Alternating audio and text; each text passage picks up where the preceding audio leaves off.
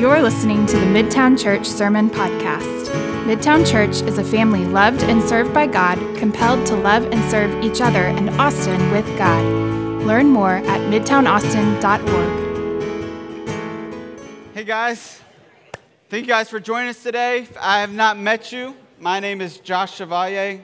I'm the college pastor uh, here at Midtown.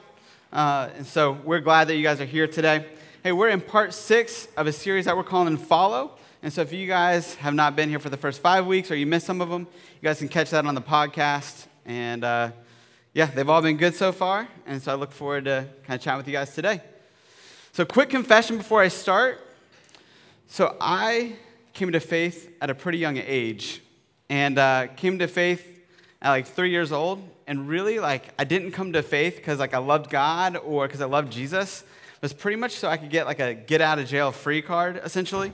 Um, I grew up in a uh, very fundamentalist church background. I won't like talk about what denomination I grew up in because I don't want to embarrass them, but uh, I essentially grew up in a denomination that was very much about fear. And so we, uh, every year, like this denomination, like the big churches in it would put on this play called Heaven's Gates and Hell's Flames. Uh, and they'll proceed for like 90 minutes to tell like six or seven different stories about like two different people's lives that had these divergent paths. Uh, and one goes to heaven, one goes to hell. And I didn't really know what heaven was like because they didn't talk about it a ton. But like I knew I didn't want to go to hell. And so I pretty much came to faith uh, because I didn't want to go to hell. And it was really all about me. And so I was a Jesus consumer uh, growing up. And, you know, honestly, uh, to my own shame, like I, that was pretty much what I was uh, for most of my childhood. And so I have countless stories uh, about being a consumer and not a follower of Jesus. And so I could choose from a bunch, but since I have a Rolodex, I'll give you guys one of my best ones. And so when I was 12 years old, my family, we moved from uh, DC, from Florida. And so we moved there because my dad wanted to start a church in DC. And so uh, I was not very happy with my dad for doing this because I had a bunch of friends in Florida that I liked and got along with great. And uh, DC like was cold, and if you know anything about me, like I hate cold weather. In fact, since I've been 22 and I could like make my own decisions, like I have I've lived in LA, Austin, Florida, never anywhere that gets below like 32 degrees more than a few times uh, in the winter. And so, but my family moved to DC uh, when I was 12, but there was one good thing about it. They had middle school sports, which means like you didn't have to pay to play sports, which I was excited about because my family didn't have a lot of money. And so this is a way that I could contribute back to my family and play a sport I loved. And one of the sports I loved was football. And so I decided in seventh grade to go out for the, high, for the middle school football team. Only a couple problems here. One problem is that they only accept 35 people on the team, and about 80 people try out. Uh, and the second problem is that I was really, really, really short. Now, I know it's surprising considering my physique now, uh, but as a kid, like I was really short. I was four foot five and 59 pounds as a seventh grader. Now, that was, I was 12 years old. Give you perspective, that's the average height and weight of a nine year old. And so I decided I'm gonna go out for the football team. So I get to like the new student orientation. I go up to the football coach pretty confidently and say, hey, like, I want to sign up for the football team. Where do I sign up? And he just looks at me, looks at my parents, like with this confused look, like, is this kid serious? And they're like, yeah, he's crazy, uh, but serious. And so, you know, the coach goes, hey, like, kid, look, there's kids that are your dad's size out there. Do you really want to get hit by kids that size? I was like, hey, look, you know, the bigger they are, the harder they fall, you know. I had my cliches lined up, and he's like, finally he like got he wasn't going to convince me to not sign up.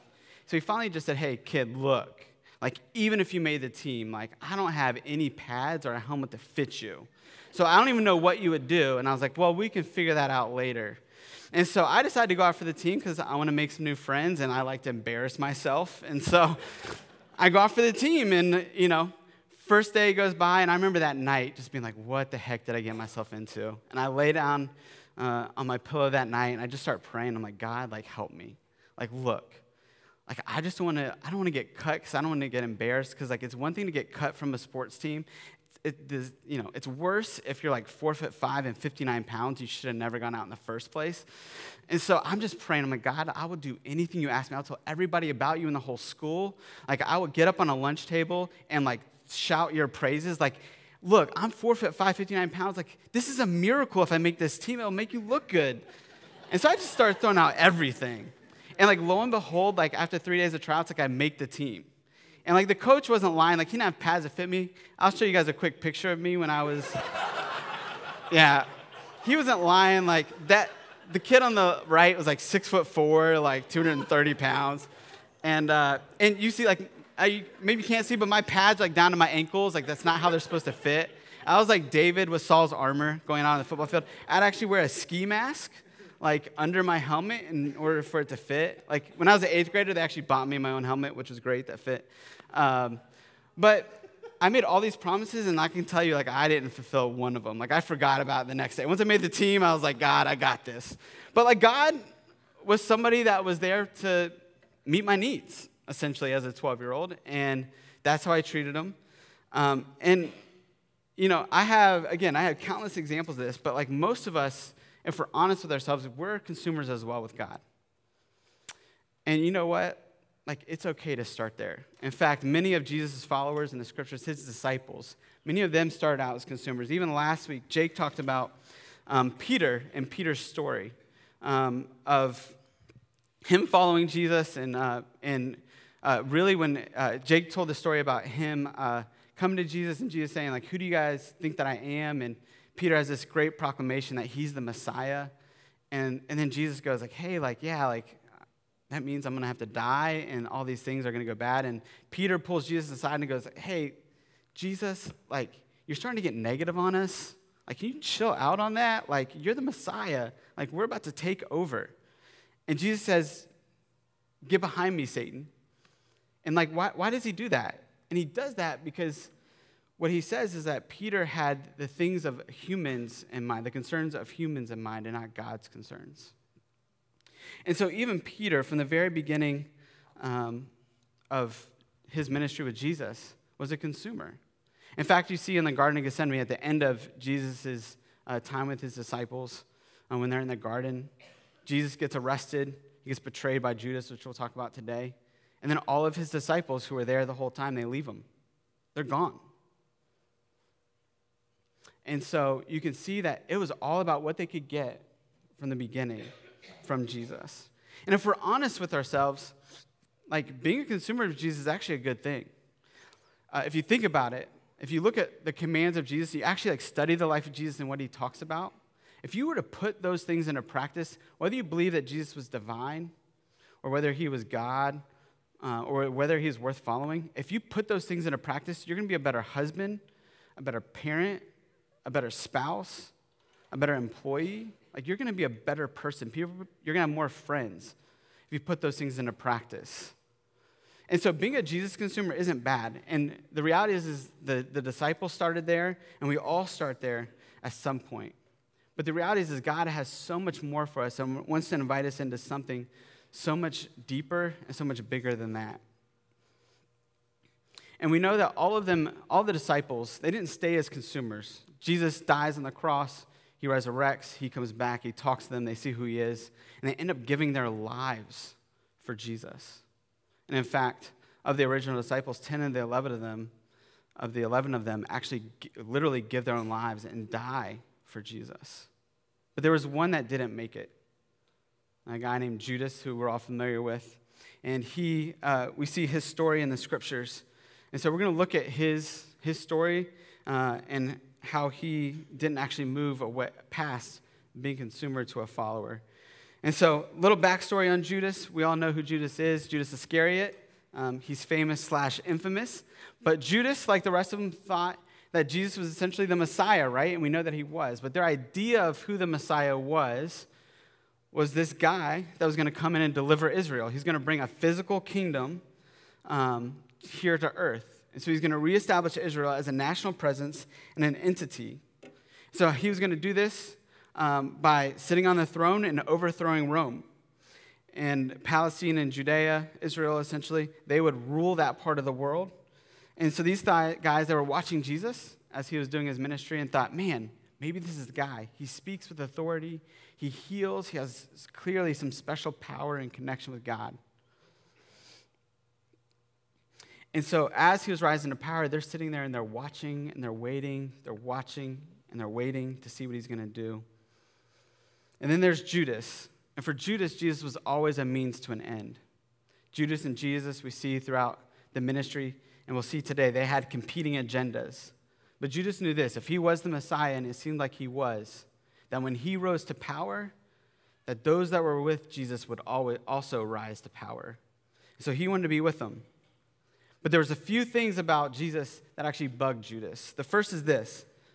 Jesus was pretty slow in his approach to this, and he didn't hate the Romans enough. And so if he was going to overthrow the Romans and their power at the time, then Jesus needed to hate them. And in fact, the opposite was true as Jesus. He didn't seem to hate them, but he actually seemed to love them. And in fact, at one point, he actually heals an associate of a Roman centurion. Another thing that Jesus did that Judas thought was odd if he was the Messiah was that he ostracized the religious leaders of the day. Jesus seemed to be getting arguments with people, and typically they would be the religious leaders and the Pharisees of the day. And if Jesus was the Messiah, he was going to have to have these religious leaders uh, and these Pharisees stand up and proclaim him as such. So Judas thought, like, hey, like, if you're going to be the leader of these people, then why do you keep offending them? And this is confusing to Judas. Another thing that Jesus didn't do is he didn't seem to really care about building up his own war chest. And if they were going to go to war and have a physical war to establish a physical kingdom, then they needed money. Anybody that knows anything about war or has watched any TV shows or movies about war, you know that money is a necessary thing to have. And Jesus just didn't seem to care about it. He seemed to give it away when he seemed to possess it for himself. And Judas, as the, uh, the treasurer of the disciples, didn't like that about him. And then there's this one final story that we see where this is just the final straw for Judas. Where Jesus, Judas just goes, I've had enough of, of this, Jesus. I'm going to do something about it. And we see that there's this, these competing agendas between Judas and Jesus, and they come to a head in this story. And the reality is, like there's a little bit of, of Judas in us all. There's a little bit of Judas in, uh, in us all in this way, and that we all have competing agendas. We all have an idea of how we want our lives to be, and how we want our lives to go. And we want Jesus, our God, to fit into that agenda and to fit into our lives and what we want. And when those things, when God's agenda and our agenda come up against each other, there's friction. And we're not really sure how it all works, but we think that if we, there's, there's some kind of magic formula or magic trick that we can get Jesus to do what we want. And so we, we essentially treat Jesus as if he's Christian karma, so if we do enough good things, then Jesus will do good things for us.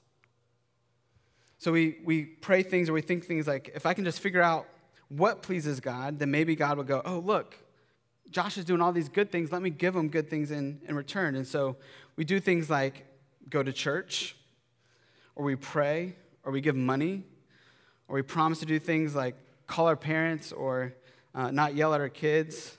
Maybe that's only me. Um, or we decide we're going to recycle, whatever it is. We just decide, hey, there must be some magic combination to get God things to do what I want Him to do in my life. And why is it that way? It's because uh, all of us in our hearts, at least at the beginning of our relationships with Jesus, we're consumers. That's how we're born, and that's what we're like. And we all start there. And here's the reality it's, it's okay to start there. In fact, it's okay to stay there.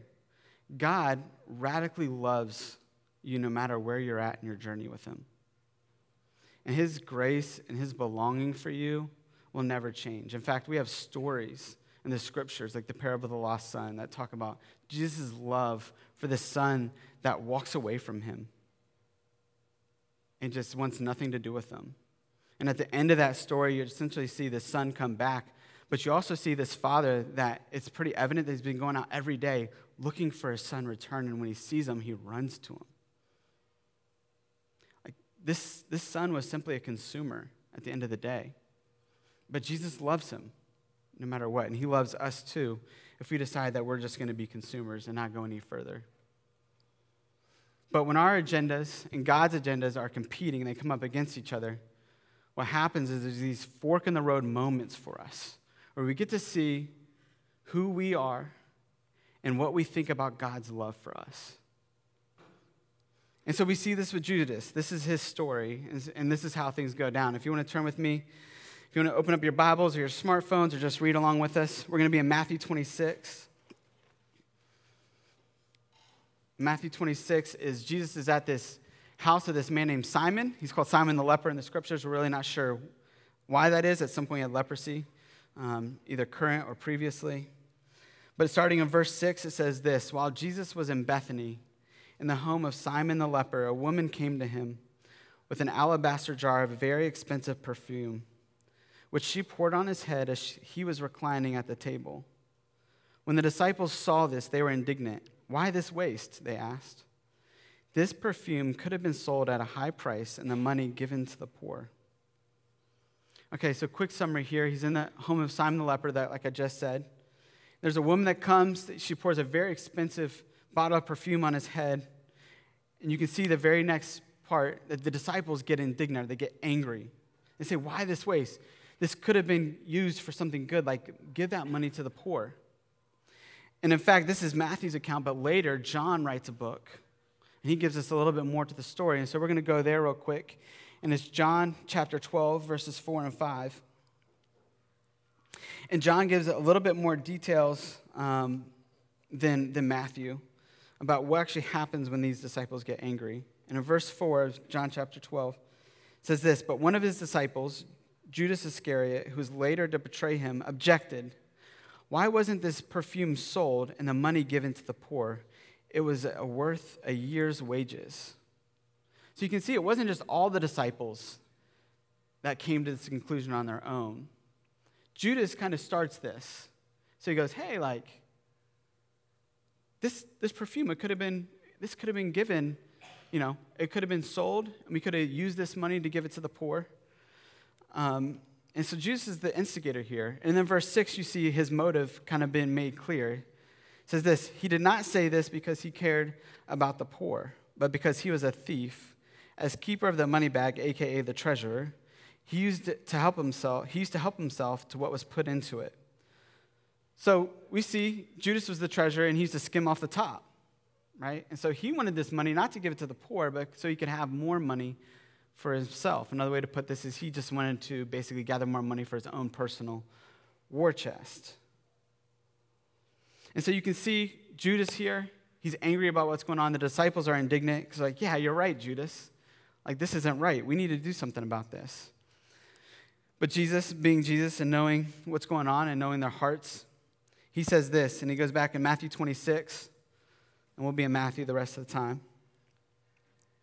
In verse 10, he says this Aware of this, Jesus said to them, Why are you bothering this woman? She has done a beautiful thing to me. The poor you will always have with you, but you will not always have me. When she poured this perfume on my body, she did it to prepare me for burial.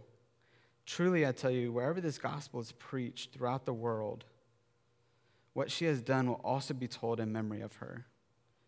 Now, this is a pretty phenomenal line. Like, pretty incredible if you think about it.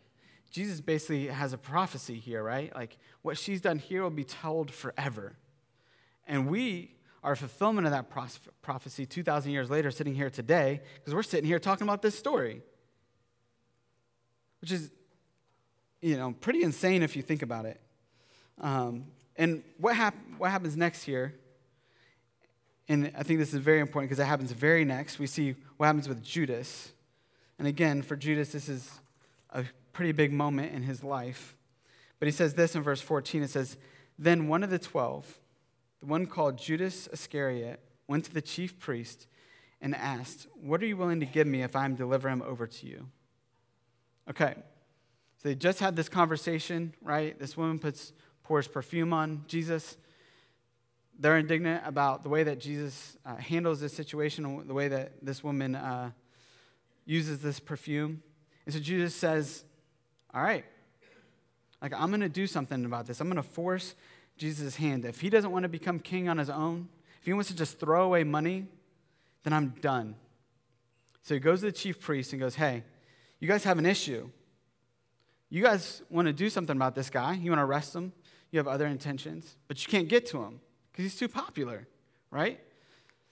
Like the crowds are around, he's healing crowds. What are you going to do? Go and arrest him in front of everybody and cause a riot? He's like, but I'm, I'm an insider, so I can let you know when we have these private moments, set up something for you. And then when the time is right, I'll let you know and you can come and arrest him without the crowds around. So that's what happens. And so you see in, in verse 15, they say, they said, so they counted out for him 30 pieces of silver. And then this is this is crazy, one of the most absurd statements in the scriptures, but Matthew says this. It says, From then on, in verse 16, Judas watched for an opportunity to hand him over. That's crazy, because if you're Judas, what have you seen from Jesus? You've walked with Jesus for these last three years. You were there on the boat with him when the sea was going crazy, when the storm was picking up, and Jesus spoke to the weather and calmed it down. You were there when Jesus spit into mud, put it in his hands, uh, into the dirt, and put, uh, spit into the dirt, and put the mud in his hands and put it on a dude's eyes. And the guy could see. This is crazy. Judas was there when Jesus, when Lazarus had been in the tomb for, for three or four days. In fact, he had been there so long that his family was like, nah, just leave him in there. He's going to he's to stink. And he was there when Jesus brought Lazarus out of the tomb and healed him. And yet, here Judas is betraying Jesus. And what we're about to learn from Judas is a hard lesson that I hope that we can all learn in an easier way. And it's simply this that God's hand cannot be forced and his will cannot be thwarted. Again, that God's hand cannot be forced and his will can't be thwarted. And here's the question What was Judas's motive in portraying Jesus? This has been the age old question for the last 2,000 years or so. And I have the answer for you today, in case you've been wondering. Just kidding. I do have an educated guess, though. It seems like, based on what we've seen to this point in the story and what we're going to see after this, that somehow Judas thought he could force Jesus' hand and actually proclaim himself Messiah and bring this kingdom to earth now. So essentially, Judas was impatient with Jesus' timing. And he, he assumed that because he was Messiah and because he had a plan and was moving forward, that Jesus would essentially protect himself. That when they came to arrest him, that Jesus had, he would be forced backed into a corner and essentially have to come clean and say, This is who I am. Unfortunately, that was a bad assumption to make. And I'm not going to read all this, but I will summarize it right after Jesus uh, or Judas decides to betray Jesus, uh, Jesus goes into the Garden of Gethsemane. He does that with this, his disciples. Um, right after they have this Passover meal together, this is where we get communion from, right? And he sits down with them and he says, Hey, somebody's going to betray me. Judas runs out. The rest of the disciples, they go into the garden. And Jesus is there. And while he's there, Judas, right, he goes to the chief priest. He brings him back and he says, Hey, look, um, Jesus is, is in the garden, and I'm going to take you there. And the one that I kiss on the cheek, that's the one you need to get. Which the ironic thing is, like, Judas didn't need to kiss him on the cheek. They knew who Jesus was. But, that, but that's what happens. So Judas does this. Jesus is arrested. Um, and they took him, uh, the, the chief priests and the leaders of the law, or the teachers of the law, they, they took Jesus. And his disciples fled, and Judas, in that uh, moment, left with them. And then here's what happens right after that. In Matthew 27, verse 1, it says this It says, Early in the morning,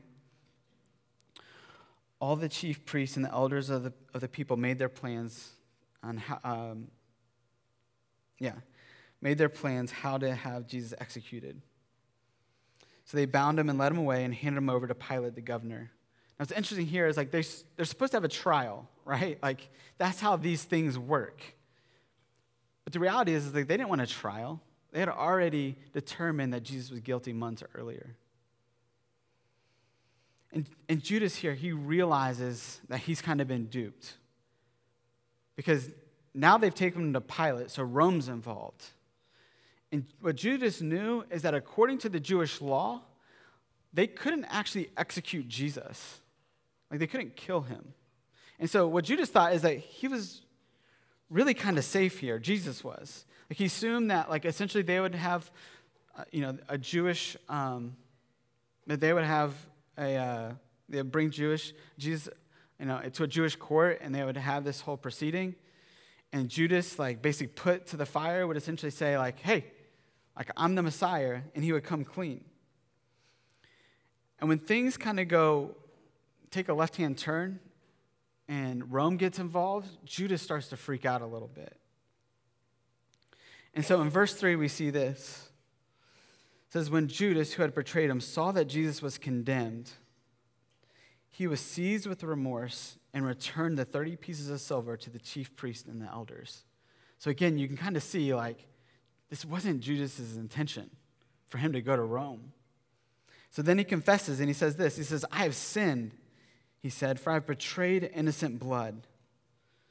Because he knew it. He knew what was going to happen. And then verse later in verse 4, he says, the uh, chief priests and the teachers of the law, they say this What is that to us? They replied, That's your responsibility. Essentially, these chief priests are saying to Judas, Hey, you chose this path. This destination, the destination's clear. You're responsible for the outcome of this journey, Judas. And now Judas wants to back up. He wants to take back the decisions that, he, that he's made. And the reality is, is that there's some decisions that Judas and none of us can come back from. You can't unmake some, some decisions that we make in life. You can only receive forgiveness for them. And Judas knows this in this moment. And so Judas throws this money into the temple and he left. And then he went away and he had such remorse that he hung himself. Because the reality for Judas, this decision was so overwhelming for him that he couldn't bear living with the consequences of this choice. And honestly, I think that's so sad for Judas because I didn't think it had to end this way. In fact, we see in the story of Peter, who uh, denies Jesus three times. Jesus predicts that when they have Passover meal. And Peter goes, No way, I'll never do that to you, Jesus. Um, and then does it. And we have this beautiful story at the end of John where Jesus restores Peter and he goes, Hey, do you love me? Do you love me? Do you love me? And at the end, Jesus goes, Yeah, I know you love me. I know you love me. And I think Jesus would have had a very similar conversation with Judas if Judas didn't take his life.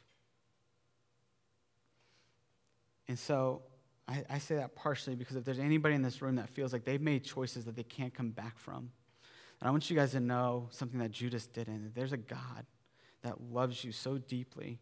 There's nothing that you can do that can't be undone or that you can't have forgiveness for and restoration for. But Judas is gone here. Jesus has been arrested, tried, crucified. and then he dies. And what we see in this is that God's, God's hand can't be forced. And again, his will can't be thwarted. And in some kind of crazy way, Judas trying to force Jesus' hand actually leads to God's will, right? And the reality is it leads to the salvation of the world, including us. See, one of the things that Judas was mistaken on is he thought he knew what God's will was in the world again, this Messiah was going to come and bring this physical kingdom. And it was going to help out this one people group, these Jews. And what God had was such a grander, bigger plan in mind. He had the salvation of not a nation, but of nations, an entire world.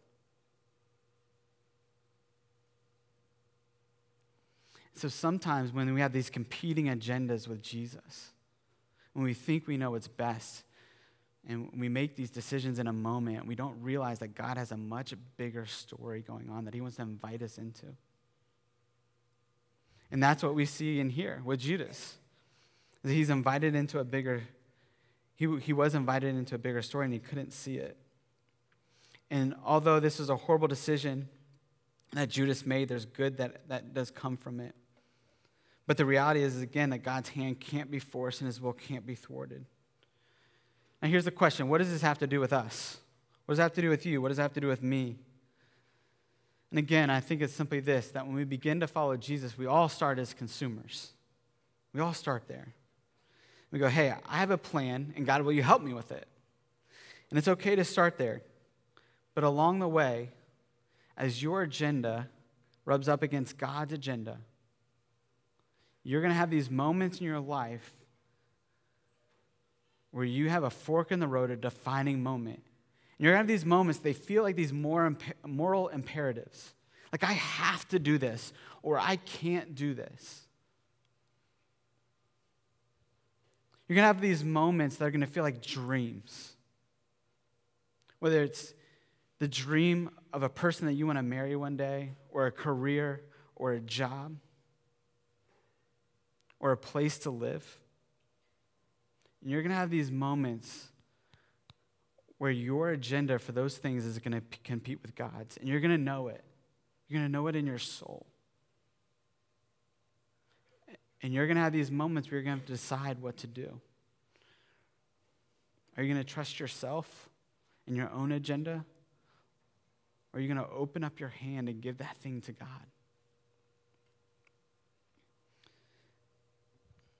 And I remember, and again, I've had, I've, a, I've had a lot of these moments in my life. And some I've gone, nah, God, I'm, I'm holding on to this. And I've had others where my hand is slowly opened. And one of those moments is when I was 19 years old and I was um, dating a girl named Jean. And um, we had dated for two and a half months over that summer. And for some of you guys, that's a short time. For that, at that time, that was the longest relationship that I had ever had. And I was pretty excited about it. And I really liked this girl. Um, and I was mowing my lawn one day at the end of the summer. I just had this epiphany um, that I was using this girl as a rebound to get over another girl I dated previously. And, and I just had this moment where I feel like God just like flashed my life before my eyes. And I just, I realized I had become somebody that I hated. Because no matter what I had done in life, I've always been a pretty relational person. I had promised myself I would never use another person. And here I was becoming the villain in my own story. And so I had this moment, and God, as I'm mowing the lawn, I just feel like He's speaking to me. And I'm just like, He's like, God, Josh, break up with this girl and give me everything. And I'm like, God, I was like, I can't do that. I, I just can't. I was like, if you give me a, a best friend that's also a Christian, I, I will give up everything for you.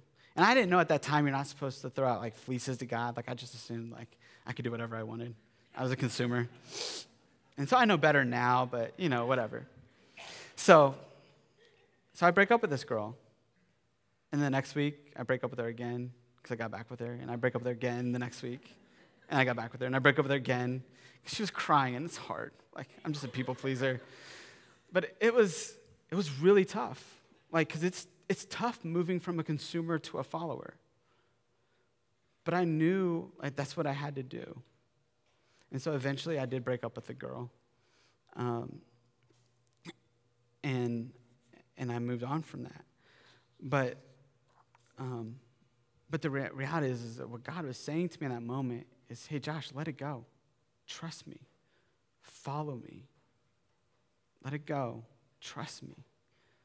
Follow me. My question for you is what is that thing for you? What is the competing agenda? Is it a relationship? Is it a career? Is it a house? Is it where you live? What is hard for you? What is so hard for you to give up if God asked you to? And the answer that you have in this, in this moment, whether you choose to give it up or you or you choose not to. Your answer in that moment determines whether you're a consumer or, or a follower. And again, I want to be clear.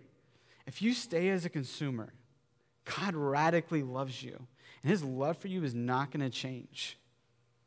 Whether you decide to stay here with a closed fist or you bring it open. But can I just tell you, your experience of His love and your experience of the life that God has for you will be diminished if you close your hand. And it's in these fork of the road moments when we discover whether we have moved from a simple consumer to a follower. It's in these moments there's this free fall, and we have to trust God to catch us. It's in these moments where our faith intersects with God's faithfulness and God becomes alive to us. And it's in these moments when we finally say, God, I want what you want more than what I want. And I know that's not easy. For some of us, honestly, we're just not there yet, and that's okay.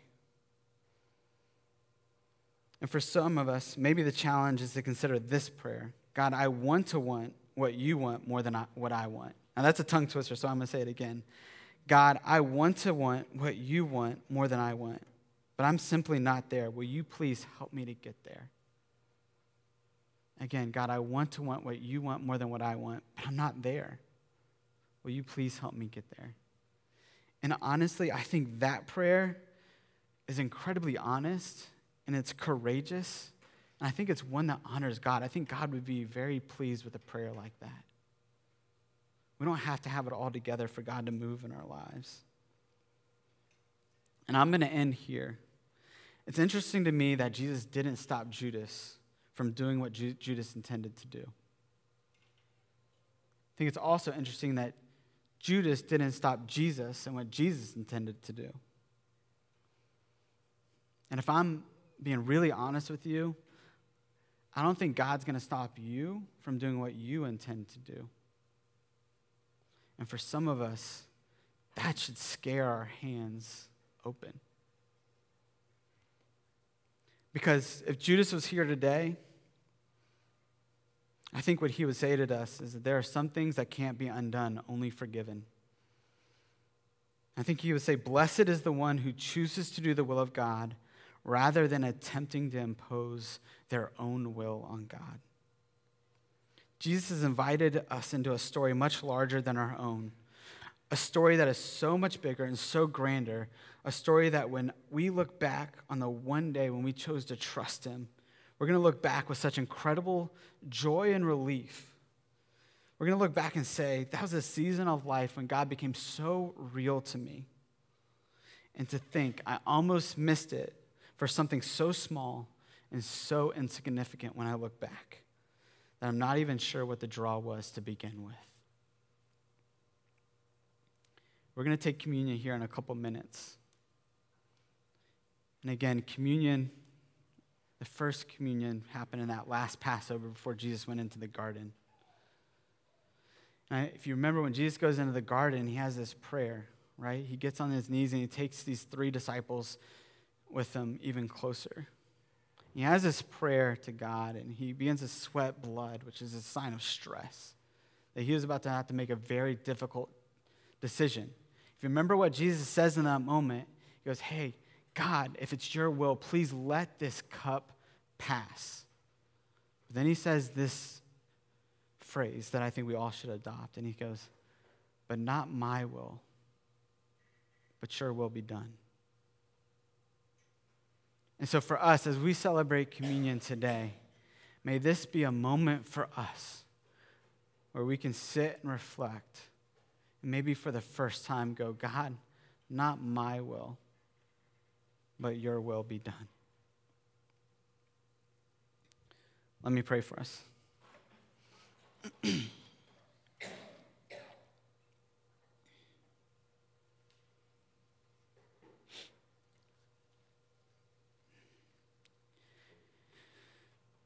Jesus, thank you so much for your example.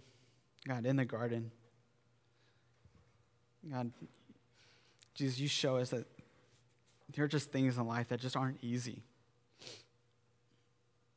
And there are things that are really close to our vest, God, that we just, we want to have closed fists on. God, I pray that you give us the courage to begin to open our fist up. God, that you help us to have open hands that when our agenda comes up against your agenda, God, when they compete, God, that we would trust you. And in that trust, that we would experience the love and the grace and the mercy and the joy and the peace that you have for us. God, we love you and we praise you in your name. Amen. Thank you for listening to the Midtown Church Sermon Podcast. We hope this ministry has blessed you. If you would like to support this ministry, you can donate at midtownaustin.org.